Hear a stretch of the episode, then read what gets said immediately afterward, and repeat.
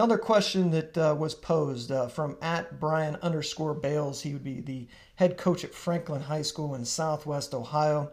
He was talking about the discrepancy in enrollment from uh, the top of Division One to the bottom of Division One, which is I want to say Mason uh, is at 1305, and then Painesville Harvey I think was at like 356. It was like a difference of 949 uh, from top to bottom, which obviously is a, a astronomical number.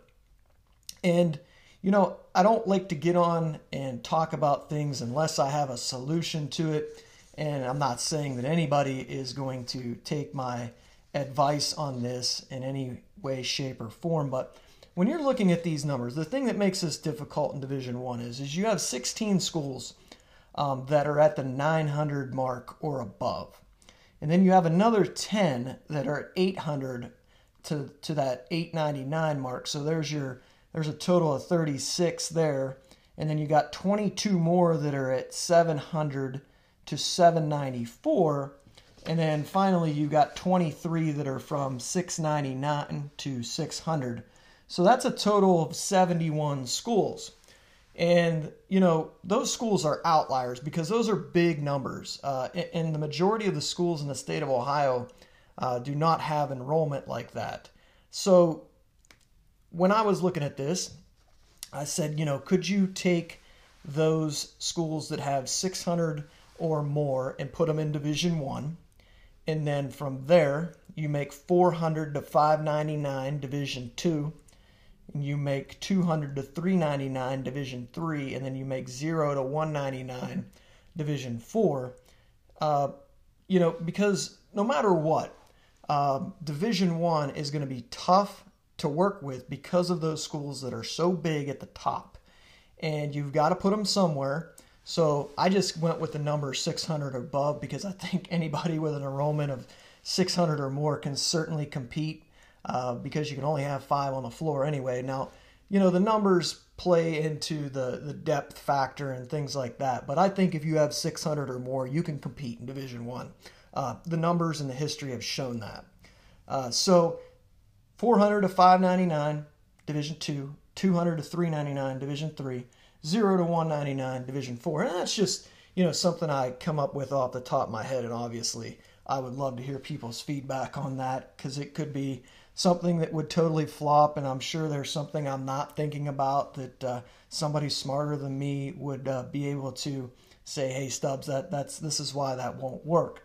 Uh, but I just threw that out there, um, you know, a little bit of water cooler talk. So hopefully that kind of answered your question, uh, Coach Bales, and, and, several others that have mentioned that. You know, I, I don't know.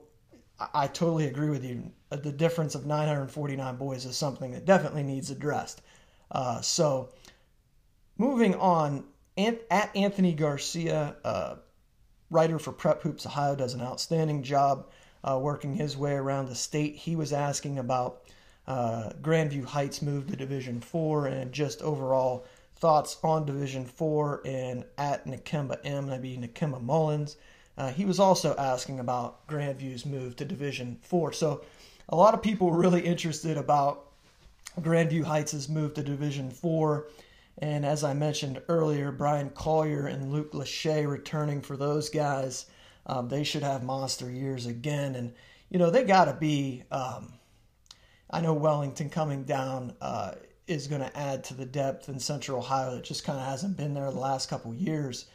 But they've got to be, being in a regional last year in Division Three, clear cut favorite to come out of there.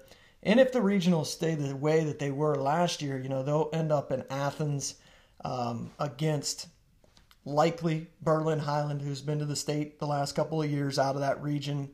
And I don't think Berlin Hiland, uh, they've played four regional games down in Athens because Berlin Hiland in that East District usually used to go to the Canton Fieldhouse.